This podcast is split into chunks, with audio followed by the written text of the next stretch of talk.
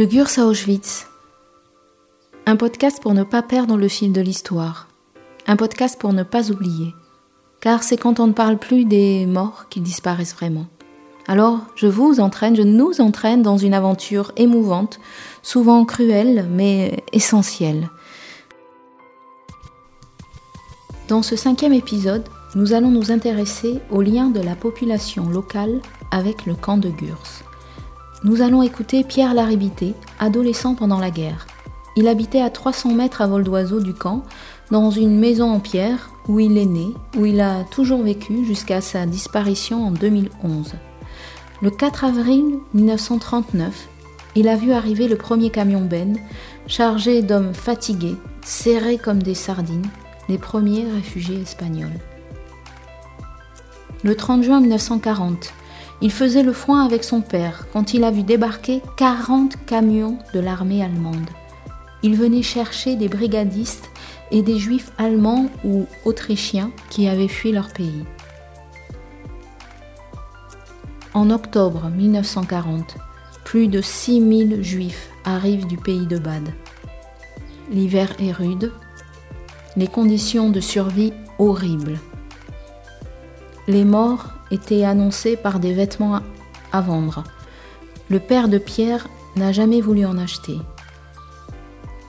Puis, la période la plus sombre du camp, qui devient la base de déportation des Juifs. Pierre se souvient. Les convois partaient à l'aube. On disait qu'ils partaient vers d'autres camps, mais on ne savait pas où. Voilà, je m'appelle Pierre Larivité. Je, euh, je, suis né à Préchal-Josbeck, je suis là dans ma maison natale. J'étais agriculteur jusqu'en 1962.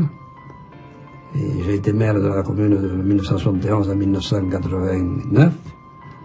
Et j'étais maire euh, au moment où l'amicale du camp de Gus s'est formé, parce que le camp de Gus est situé sur trois communes, Préchal-Josbeck, Dogne et. Ce qui m'a permis de connaître euh, pas mal de dirigeants de l'amicale, parce que c'est une chose qui me tenait quand même à cœur, parce que a, le camp de Gurs, la mémoire du camp de Gurs a été occultée trop longtemps. Pendant de nombreuses années, on n'en a pas parlé du tout. Euh, pour quelles raisons euh, sont peut-être faciles à, à évoquer. Peut-être s'agit des gens qui ont, euh, qui ont eu des responsabilités dans l'administration de ce camp. Ça, je ne citerai aucun nom parce que euh, j'étais jeune à l'époque quand le camp s'est construit, j'avais 12 ans en 1939, pour l'arrivée des républicains espagnols et des brigadistes internationaux, ou internationaux, euh, qu'une certaine presse nous avait présenté comme des assassins, des criminels, des pilleurs d'église, etc. Et puis finalement, nous nous sommes rendus compte, lorsque ces gens-là ont eu le droit de circuler, plus ou moins librement, que c'était des gens comme, euh, comme les autres. C'est sûr que l'arrivée, la construction du camp, ça a été euh, peut-être euh, un essor économique pour, pour la région, hein, parce que ce camp a été construit en 45 jours. Et au mois de mai 1939, le camp de Gurs, Gurs si vous voulez, c'était la troisième ville du département. Après Pau et Bayonne. Il y avait deux fois plus d'habitants à Gurs qu'à Oloron. Alors, euh, évidemment, quand euh, ça a été presque une attraction tous les dimanches jusqu'à la déclaration de la guerre, sur la route qui, longe le camp, il y avait entre 1000 et 2000 personnes tous, les dimanches qui venaient regarder les gens derrière les barbelés. D'ailleurs, il y avait même la police, euh, les, gardes mobiles à cheval qui faisaient la circulation, parce que c'était la, route Oloron-Bayonne, une route assez très fréquentée. Par contre, ce que je me rappelle très bien, c'est que pas mal de familles. Bon, il n'y avait que des hommes d'abord au camp de Gurs. En 39, on n'a interné que des hommes. Et quand les, des membres de la famille, des, femmes, des, des, mères ou des sœurs ont pu arriver, se rapprocher, sont, en principe, sont arrivés à Oloron et dans la région. Parce que quand même à Oloron, il y avait un. Euh, c'est une ville où il y a pas mal d'Espagnols, il y a une colonie espagnole importante, et ils ont accueilli leurs, leurs compatriotes. Et ce qui m'a touché le plus, c'est que le dimanche, quand elles venaient rendre visite à leurs parents, frères, fiancés ou maris, elles, arrivaient à pied avec leurs enfants depuis Oloron parce qu'elles n'avaient pas d'argent. Il y avait pourtant le service de car régulier qui faisait 5 ou 6 fois par jour le trajet à Oloron euh, dans la reine terre, mais il fallait avoir les moyens. Alors elles arrivaient tous les dimanches, euh, euh, pendant l'été, elles arrivaient à pied pour voir leurs leur parents qui étaient internés. 12, 12 kilomètres. Et alors, quand, il y avait quand les gens défilaient sur la route en face de camp, les, c'était le camp de, c'était un camp d'accueil. C'était pas un camp d'intervention, c'était un camp d'accueil pour les réfugiés seulement. Il y avait quand même 250 km de barbelés. Alors les, les, réfugiés se mettaient derrière les barbelés. Ils mettaient des fois un gars sur une couverture et ils le lançaient en l'air pour faire du, enfin, c'était du trampoline à valeur, quoi, pour se faire parce qu'en face du camp, il y avait trois restaurants qui s'étaient montés et même une baraque où on faisait du bal. Alors, euh, quand ils voyaient les jeunes filles qui passaient à, bicyclette, avec leurs robes qui volaient, et eux, les, jeunes, ils, ils, lançaient des messages, ficelés avec des pommes de terre ou des cailloux, je suis un tel de l'armée, euh, aviateur de l'armée républicaine espagnole, euh, mademoiselle, je voudrais correspondre avec vous. Moi-même, j'étais gosse, mais j'ai ramassé un ou deux messages, parce qu'ils ils n'arrivaient pas toujours à destination. Parce qu'il y avait quand même 60 ou 80 mètres. Et, et alors, évidemment, ils, voyaient le, entendaient l'accordéon en face à 100 mètres à peu près. Et c'était surtout pour, quand on a construit le camp, il y avait peut-être 6 ou 700 ouvriers, parce que, comme maintenant, il n'y avait pas de machine, il n'y avait pas de pelle mécanique, tout se, tout se faisait à la main. Alors, il y avait, c'était les cantines, enfin, on, le devait surnommer, c'était, c'était les cantines, si vous voulez, les gens, les ouvriers, ceux qui arrivaient de loin, ils allaient manger. Puis après, on avait quoi boire, ils se démontaient là, ils ont poussé en même temps que le camp. N'y avait encore un qui a subsisté, mais qui, qui mur, tandis que les autres c'était des baraques en bois, jusqu'à la fin du camp, 46 peut-être maximal. Il y en a un qui existe encore parce que c'était une maison en dur, une petite, ferme. Mais enfin, c'est pas le même propriétaire, maintenant ça a changé. Alors, évidemment, les Espagnols, Espagnols, quand ils ont formé des compagnies de travail à l'étranger, alors ces gens-là, ils, étaient là pour l'entretien du camp, parce qu'il fallait ramasser les poubelles, et, et les, les, toilettes, les, résidus des toilettes. Alors c'était un train, il y, avait, une voie ferrée qui, qui longeait les îlots, et au départ, c'était poussé par des, Espagnols qui les poussaient à la main. L'administration, c'était l'autorité militaire qui régentait le camp. Il y avait quatre sections de, de soldats du 18e de Pau, le 57e de Bordeaux, le 92e de Clermont-Ferrand et le 49e de, de, Bayonne. D'ailleurs, il n'y avait pas assez de place. Il y avait 42 baraques prévues pour la, pour la troupe. Et comme peut-être quand le camp même euh, était ouvert, toutes les baraques n'étaient pas terminées. Par exemple, la Préchette Josbec, c'était le 92e de Clermont-Ferrand qui était logé. Toutes les granges vides, les maisons vides ont été réquisitionnées. Les, maisons vides, non occupées, quoi, et les granges vides. 92e, il y avait une section, peut-être 60 ou 70, quoi. Avant l'oiseau à 300 mètres de l'entrée officielle. Parce que l'entrée officielle est sur la route de Moléon. Parce qu'il y avait une autre, ça c'est l'entrée, la porte sud, on appelait. La porte nord est euh, pas loin du cimetière, si vous voulez. J'avais 20 ans quand le camp a été complètement démoli en 1947, parce qu'à partir de 1941, pour loger, parce que l'armée a été dissoute en 1940, il ne restait que 100 000 hommes à peu près, je pense, dans la zone sud. Il y a eu beaucoup de, cadres de l'armée qui ont été licenciés, mais enfin, ils se sont reconvertis dans le civil parce que c'était la police nationale, on l'appelait les gardes civils, ils avaient une tenue euh, bleue, enfin, peut-être un peu plus foncée que ça. Ils n'étaient pas armés, les, les gardiens civils. Parce qu'au départ, c'était les militaires qui gardaient l'extérieur du camp, et les gardes, euh, les gardes mobiles, GMR, quoi, avec le galon, le képi, le ils étaient à l'intérieur du camp. Parce que le camp, bon, ça vous, peut-être madame Achari vous l'a dit, était divisé en 13 îlots. Un îlot, qu'est-ce que c'était? C'était un camp dans le camp, parce que le, si vous étiez interné à l'îlot A, vous n'aviez le droit de circuler que dans l'îlot A, sauf les responsables d'îlot, quoi. Parce y avait une infirmerie dans chaque îlot et une, une, une cuisine dans chaque îlot. Et alors, pour les visites, il y avait une baraque qui servait de parloir, comme prison, pareil. Et j'ai connu une dame qui a été, je ne me rappelle plus son nom, son mari, c'était une Française, parce que à l'arsenal de Tarbes, je pense qu'il y avait eu des révoltes, je pense que Tarbes c'était une ville communiste.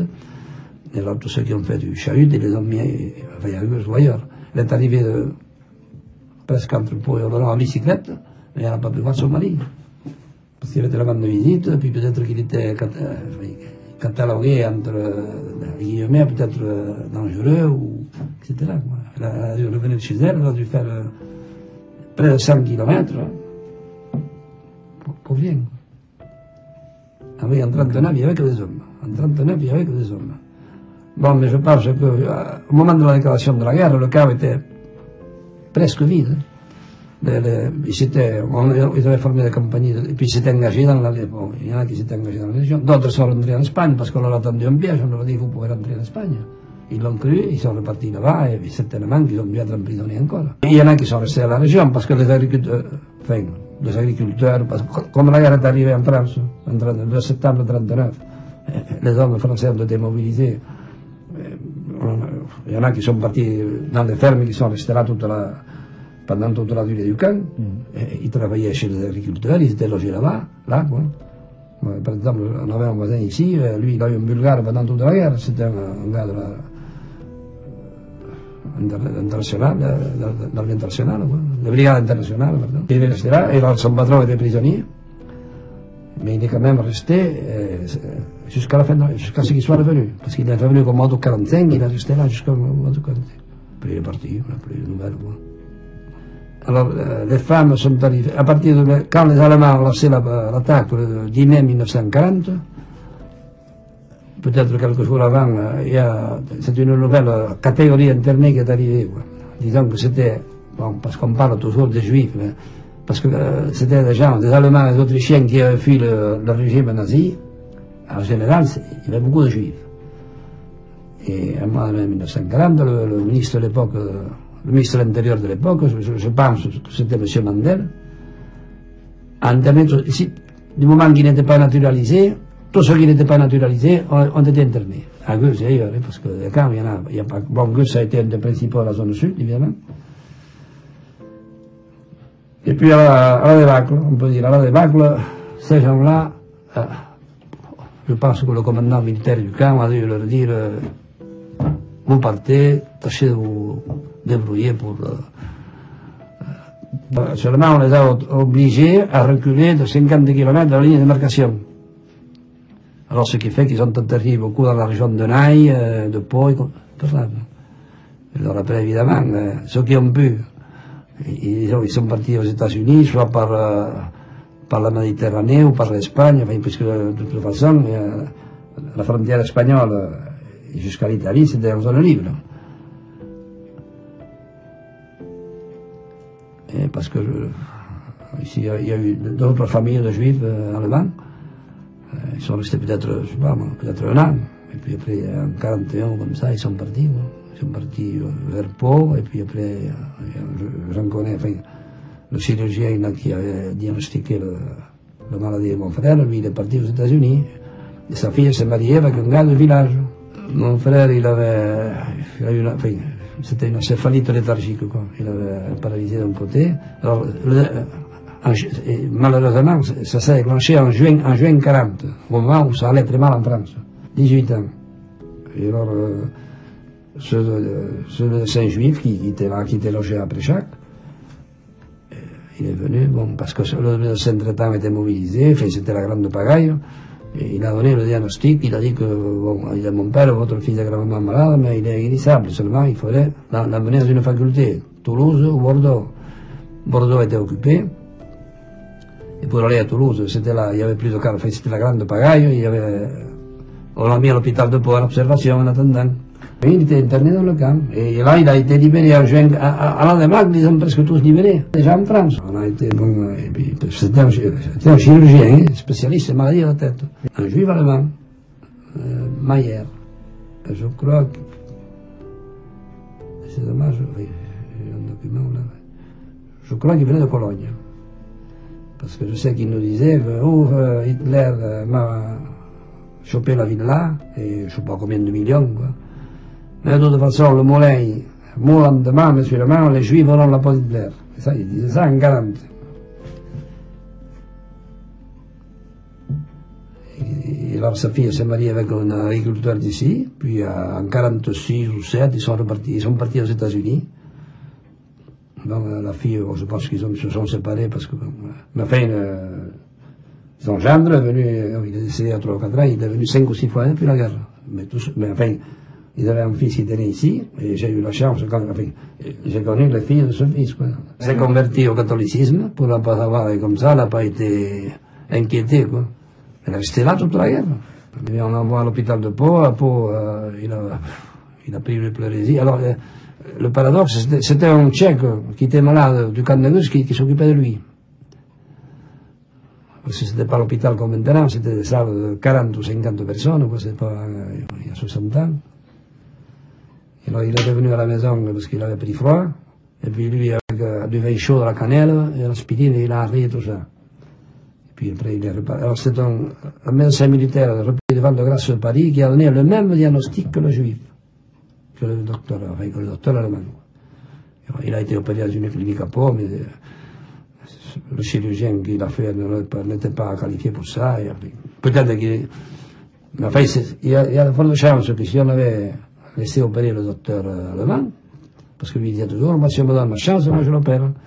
Parce qu'après, le mal va empirer. Ah non, non, non. Il avait demandé l'entrevue avec le médecin-chef de l'hôpital de Pau et ça a été refusé parce qu'il était juif et allemand. Il était opéré, il est mort le lendemain, en septembre 40. Ça ne veut pas dire que peut-être qu'il aurait été sauvé, mais enfin, s'il avait été pris à temps. Mais ça, c'est sûr que même le curé de l'époque, il, euh, je peux le raconter maintenant, de toute façon, le curé et moi, le jour des obsèques.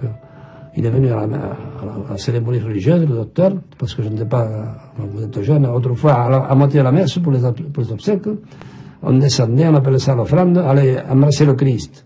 C'était le, le prêtre, quand le médecin juif est arrivé, il a retourné le Christ contre sa poitrine pour voir qu'il qu l'embrasse. Puis il a, au suivant, il a, bon, il n'y a pas beaucoup de gens qui l'ont vu parce que moi j'étais à deux mètres du curé avec mon père, quoi, la famille là. Euh, sur le moment, hein, puis mais en prenant de l'âge ou du recul, je dis quand même, parce que je sais que quand le, juif avait donné ce diagnostic, le curé est venu. Parce que mon frère, mon frère chantait à l'église. Quoi. Il a dit, bon, mais c'est un économe, il peut se tromper. Parce qu'il disait ça, parce qu'après j'ai analysé, mais parce que c'était un juif, il ne pouvait pas le sentir en, en peinture. Le 25 ou le 29, les, les, trois derniers jours d'octobre 40, c'était euh, d'autres locataires qui arrivaient là, c'était les 6500 juifs. Oui, mais entre-temps, quand même, ils avaient arrêté les juifs en France aussi, parce que la guerre juive a commencé en juillet 40, même en zone, même en zone libre parce qu'on a commencé à interdire de, de, professer dans certaines euh, de, profession, etc. Et alors là, il y a 6500 juifs qui sont arrivés du pays de base, du Palatinat, beaucoup de personnes âgées. On voyait passer les camions, euh, mais ce pas des camions, euh, des camions découverts, hein. il a dans, les, dans quoi. Et puis, je vous dis, après, bon, ils ont fait la semaine avant Noël, il y a eu une espèce de trêve, et on a on a laissé sortir les jeunes, jusqu'à 20 ans, quoi.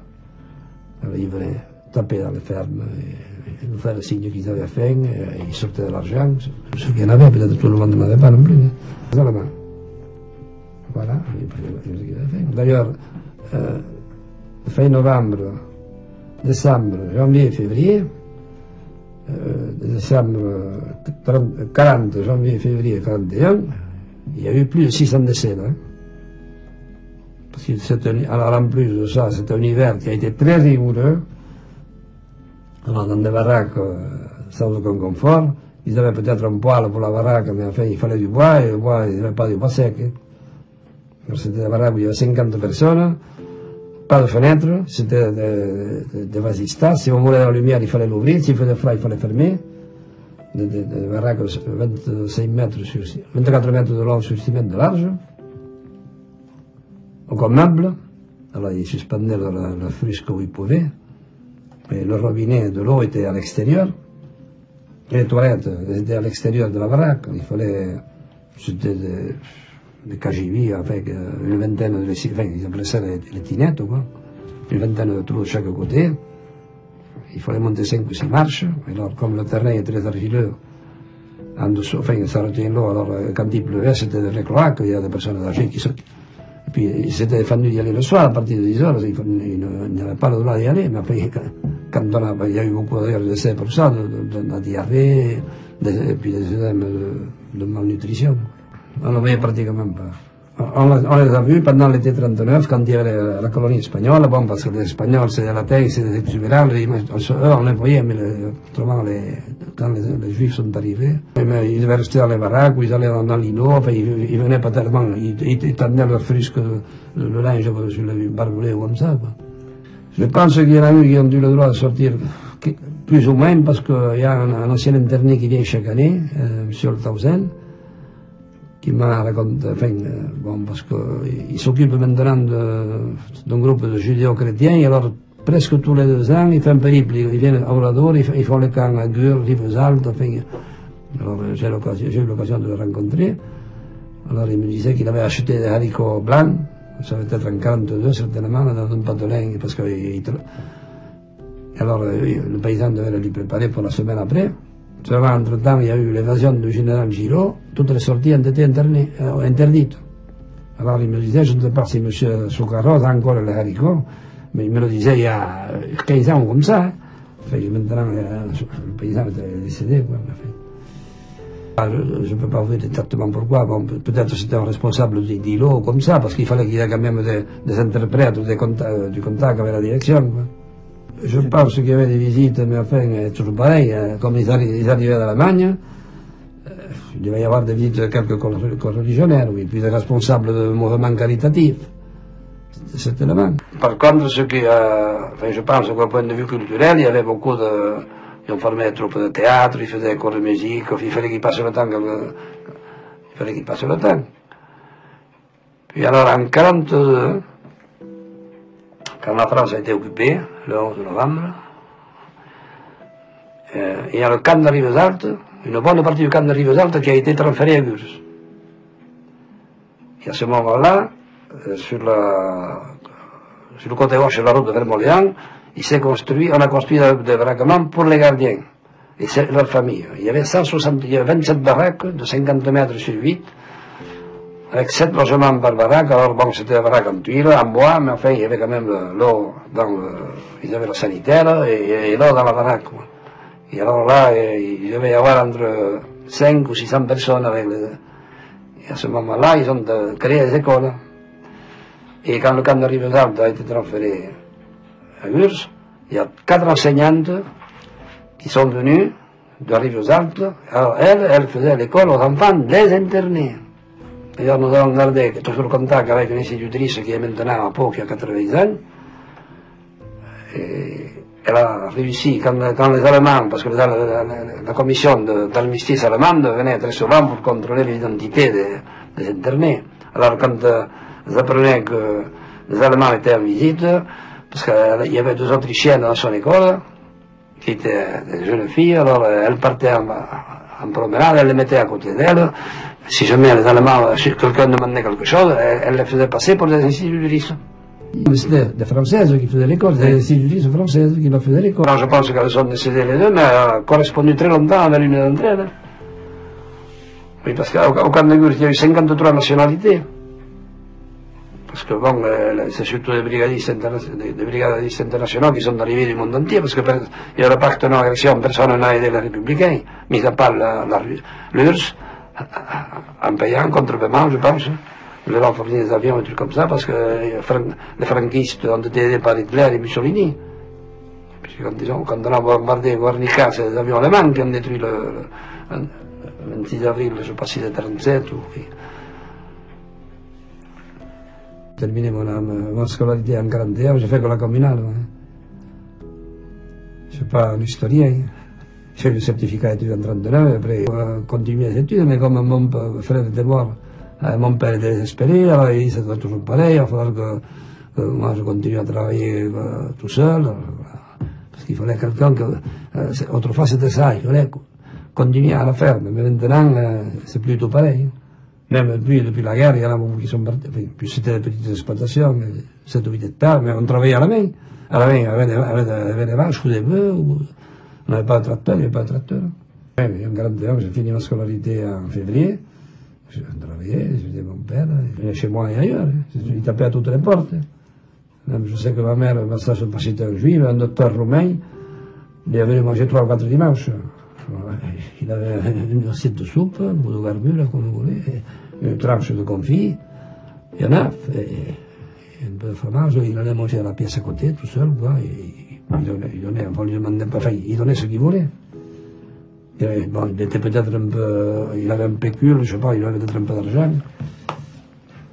Parce qu'aussi, là, oui, j'ai pas pensé à vous le dire, ça. En 40, nous avons hébergé euh, deux Autrichiens qui étaient prestataires de l'armée française. Ils arrivaient de Saint-Nazaire.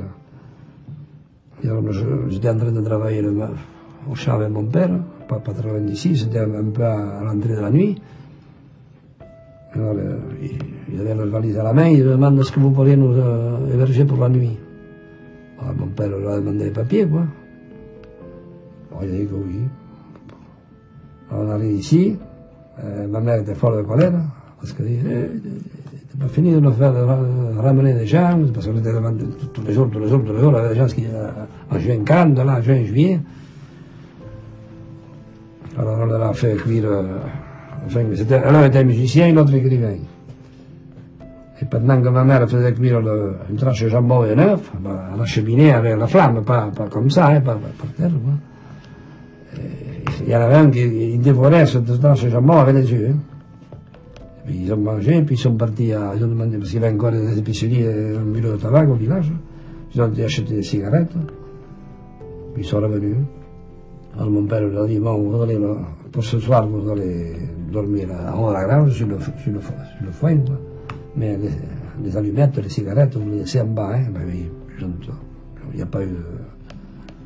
Alors, ils se sont levés le matin, là, bon, ça c'était pas une pièce à l'époque, c'était, il y avait un puits, là, il y avait une pompe.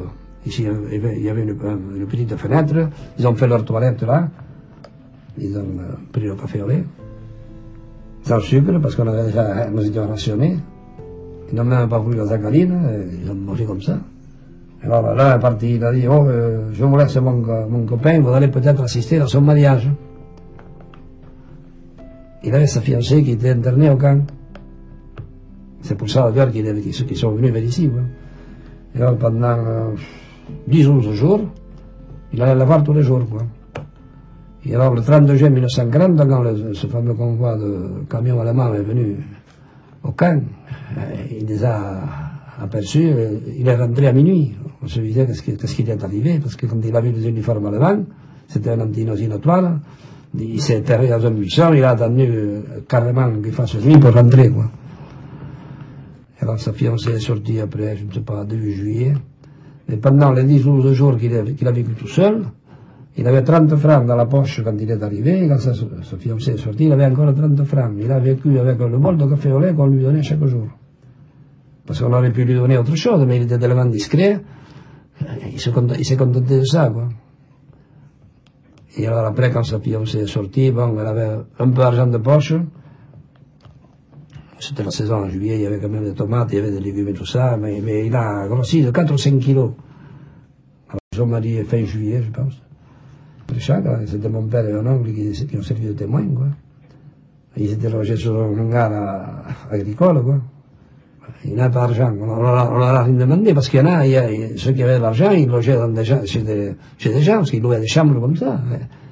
On leur a rien demandé. Et alors, il a reçu un jour... Euh, une convocation, il avait son, ses bagages à la gare de Castelnau, euh, Rivière-Basse, c'est-à-dire une ligne de chemin de fer entre Auch et Tarbes. Ils sont partis à pied. Mon, frère était à l'hôpital, ils ont été le voir en passant. On n'a plus de nouvelles, après jusqu'à à Noël, on a reçu un colis. Alors il y avait un livre pour moi, un autre pour mon frère, malheureusement qui était décédé, un foulard pour ma soeur, des épices pour ma mère et ma grand-mère, un paquet de cigarettes pour mon père, une bouteille de, muscat pour mon grand-père. Ils étaient à Marseille, ils étaient marchands de quatre saisons. Mais ils n'avaient pas mis l'adresse.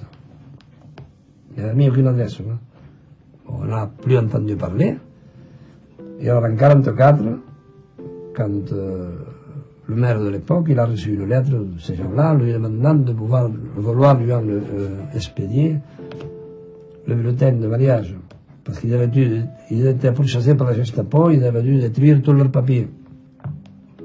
Lui était écrivain, et elle, euh, sur l'acte de mariage, c'était commerçante, mais parce que je, je enfin, en 61, on reçoit une carte. Enfin, euh, mon père, évidemment. C'était lui qui a écrit.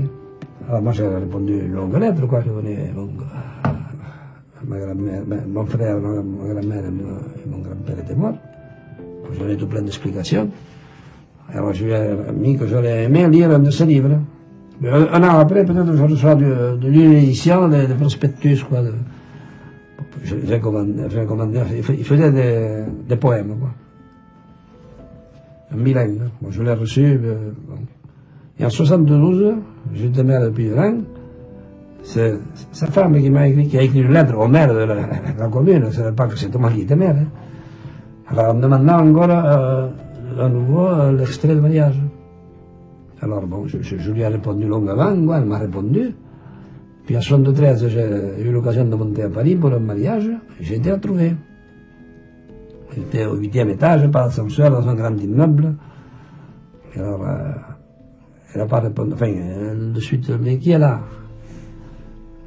Regarder à travers le, le, bigorneau, quoi.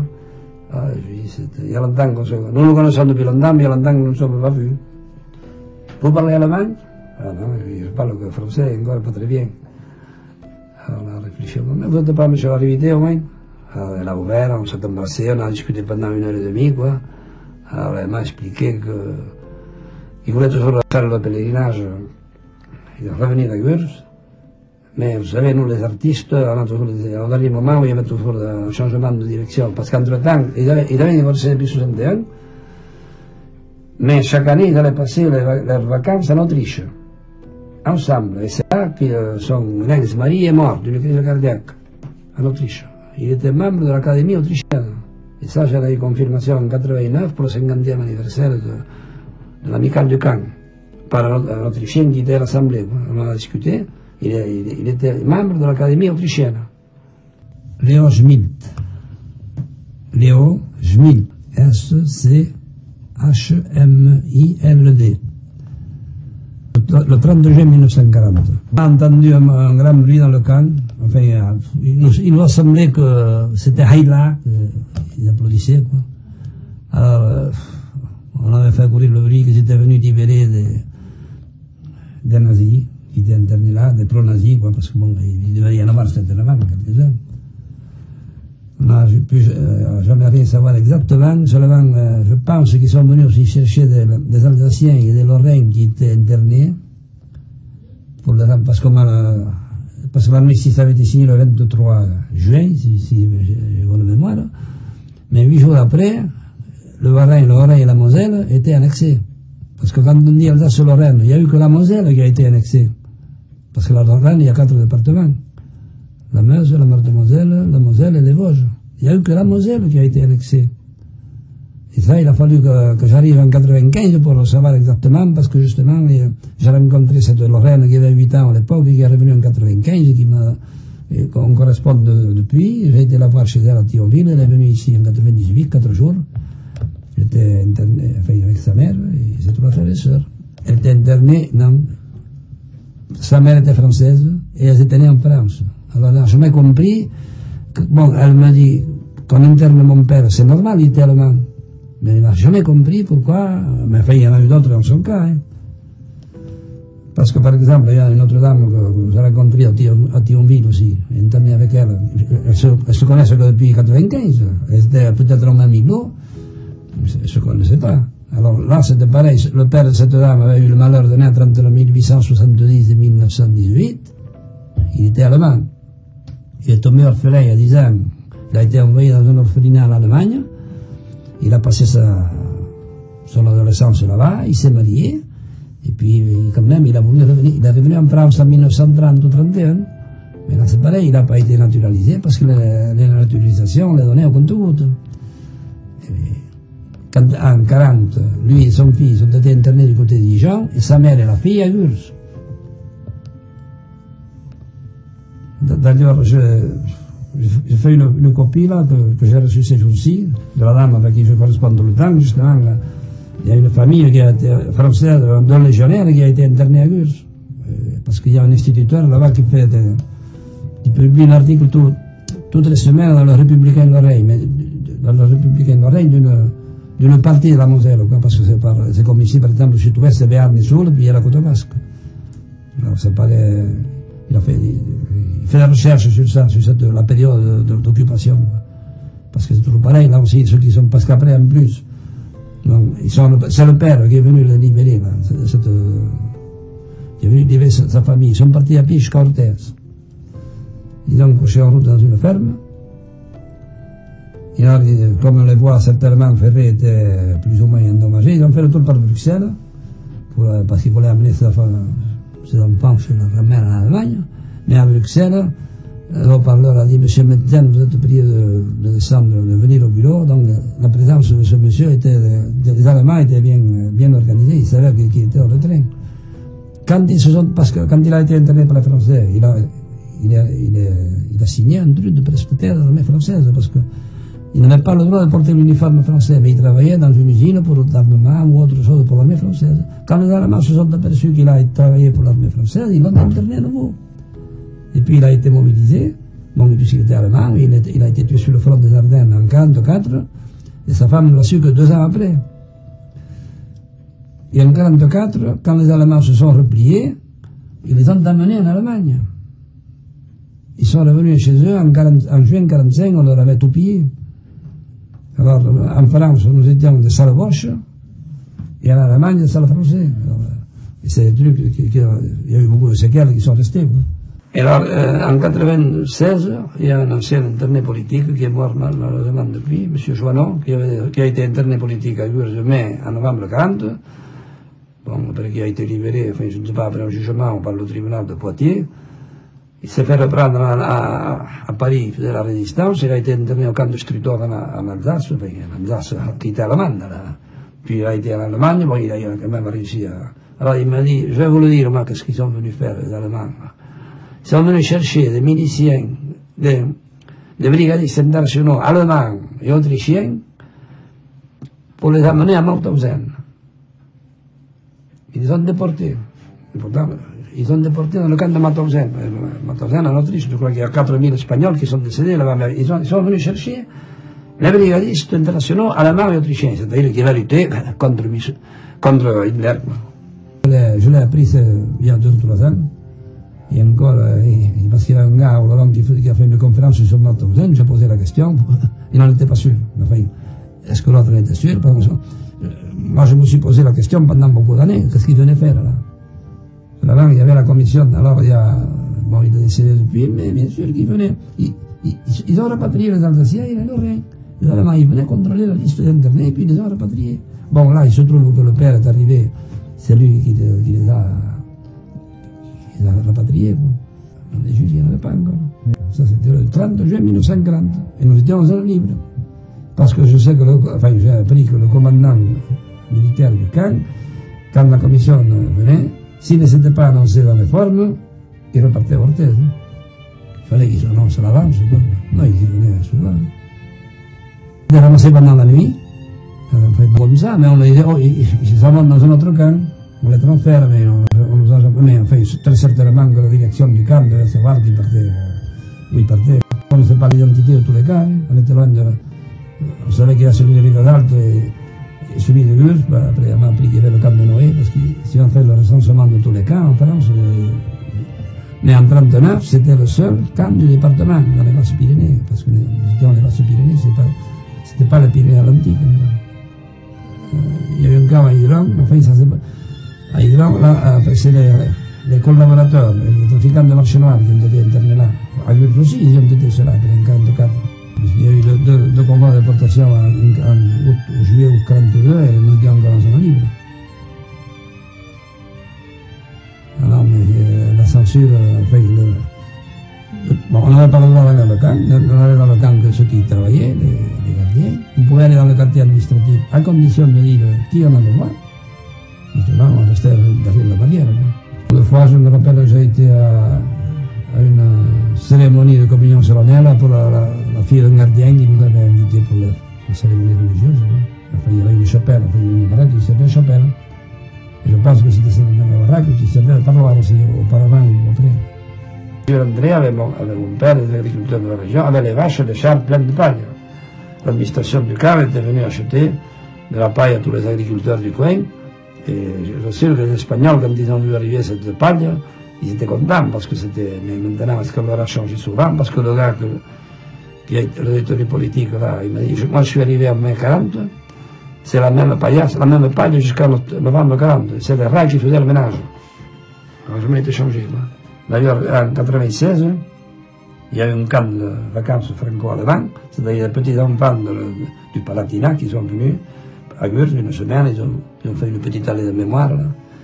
Il, il, est venu pour parler avec eux, il a dit qu'au point de vue hygiène, Gurs a été le, le pire de tous. Pire que l'Allemagne, au point de vue hygiène.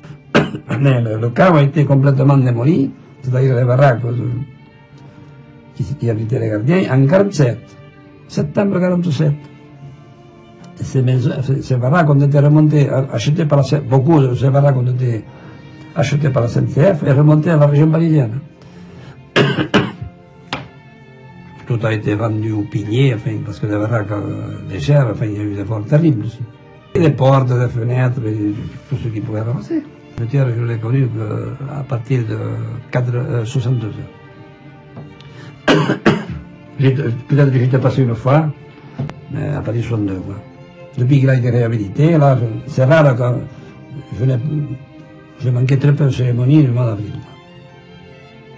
Et depuis que j'étais maire, là, j'ai été. Je pense qu'elle a été. Je ne sais pas quand est-ce qu'elle a été instituée, cette journée de déportation, pas de suite après la guerre, je ne pense pas. Ça a été. Et là, on a marqué cette. Enfin, les Allemands, il y a, là, il y a les Allemands, les autorités allemandes qui viennent. J'étais à l'inauguration aussi du cimetière. Là, il y avait peut-être 1500 anciens internés qui, qui, sont venus. Là, il y avait pas mal d'internés allemands qui sont venus. Parce qu'il a été refait en 62. Parce que ça, je l'ai appris avec Madame Dachary il n'y a pas longtemps. Parce qu'au départ, au cimetière, il n'y avait rien d'inscrit.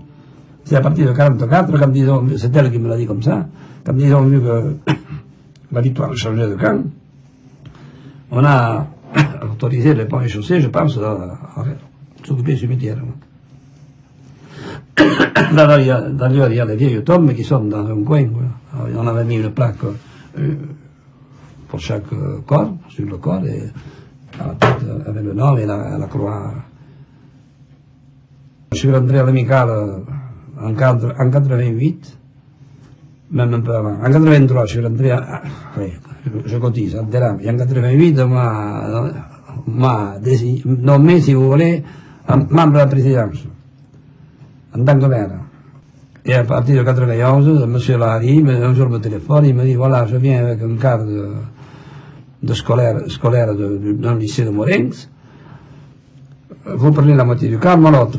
Voilà, la visite a été faite en 20 minutes parce qu'il pleuvait des cordes. Et quand on est remonté le car, il me dit, à partir de maintenant, vous allez vous débrouiller tout seul. Euh, au départ, ils ont été très déçus parce qu'ils euh, s'attendaient à avoir des baraquements. Maintenant, bon, on a planté une forêt, et de toute façon, le camp par lui-même, alors il faut leur expliquer ce qu'il y a eu, quoi. Parce qu'il y a des adultes aussi qui viennent maintenant, des gens de notre âge, qui, qui habitent pas loin de Laurent, ils ne savaient pas ce que c'était le camp de.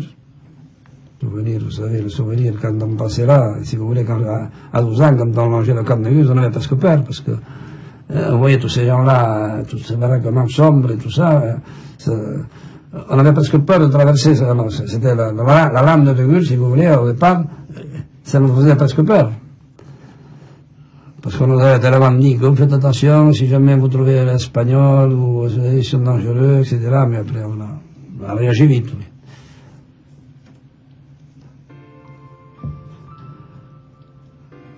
Puis le souvenir des gens qui venaient frapper à la porte pour demander à manger, il n'y avait pas que les juifs, il y avait des espagnols aussi. Mais enfin, les espagnols, ceux qui travaillaient, avaient un petit pécule, alors ils venaient acheter des œufs, du lait, même un peu de volailles, qui faisaient, qui faisaient cuire pour les revendre aux juifs, parce que bon, il y a eu le marché noir, certainement, mais enfin, euh, grâce au marché noir, il y a certains intervenants qui ont survécu. Moi, j'ai fait la bouffe. C'était dans toute la France pareil. Hein. Parce qu'il y avait la réquisition, parce qu'il fallait Nous, on a donné six vaches, enfin, on a donné un payant, enfin, réquisitionné, et ça partait pour les Allemands. Hein.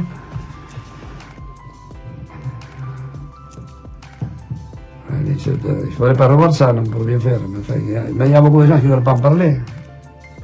Ils ne s'en rappellent pas, ils ne veulent pas, ou alors ils se rappellent de, de, des profits qu'ils ont pu en tirer. Bon, il y a des gens Qu'il y en a même qui trouvent très drôle que, comment ça se fait que tu t'occupes, que tu es. Moi, ça me plaît, puis c'est tout. Hein.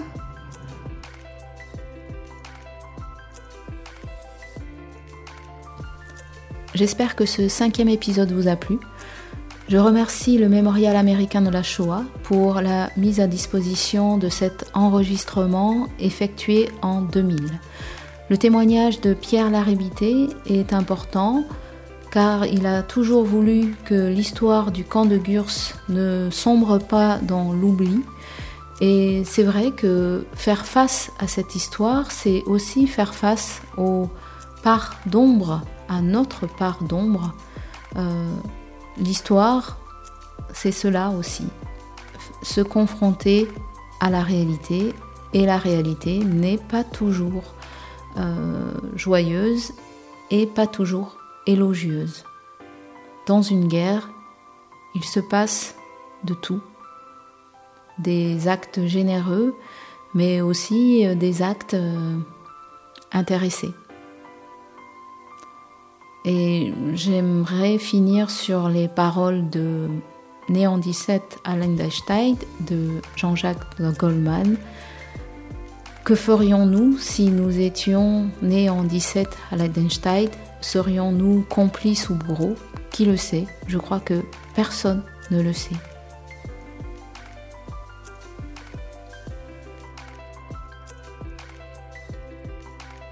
Une aventure où les témoignages des rescapés se mêleront aux connaissances des historiens. Une aventure où l'histoire traverse, bouleverse, renverse des vies. Je vous invite à ce voyage deux fois par mois.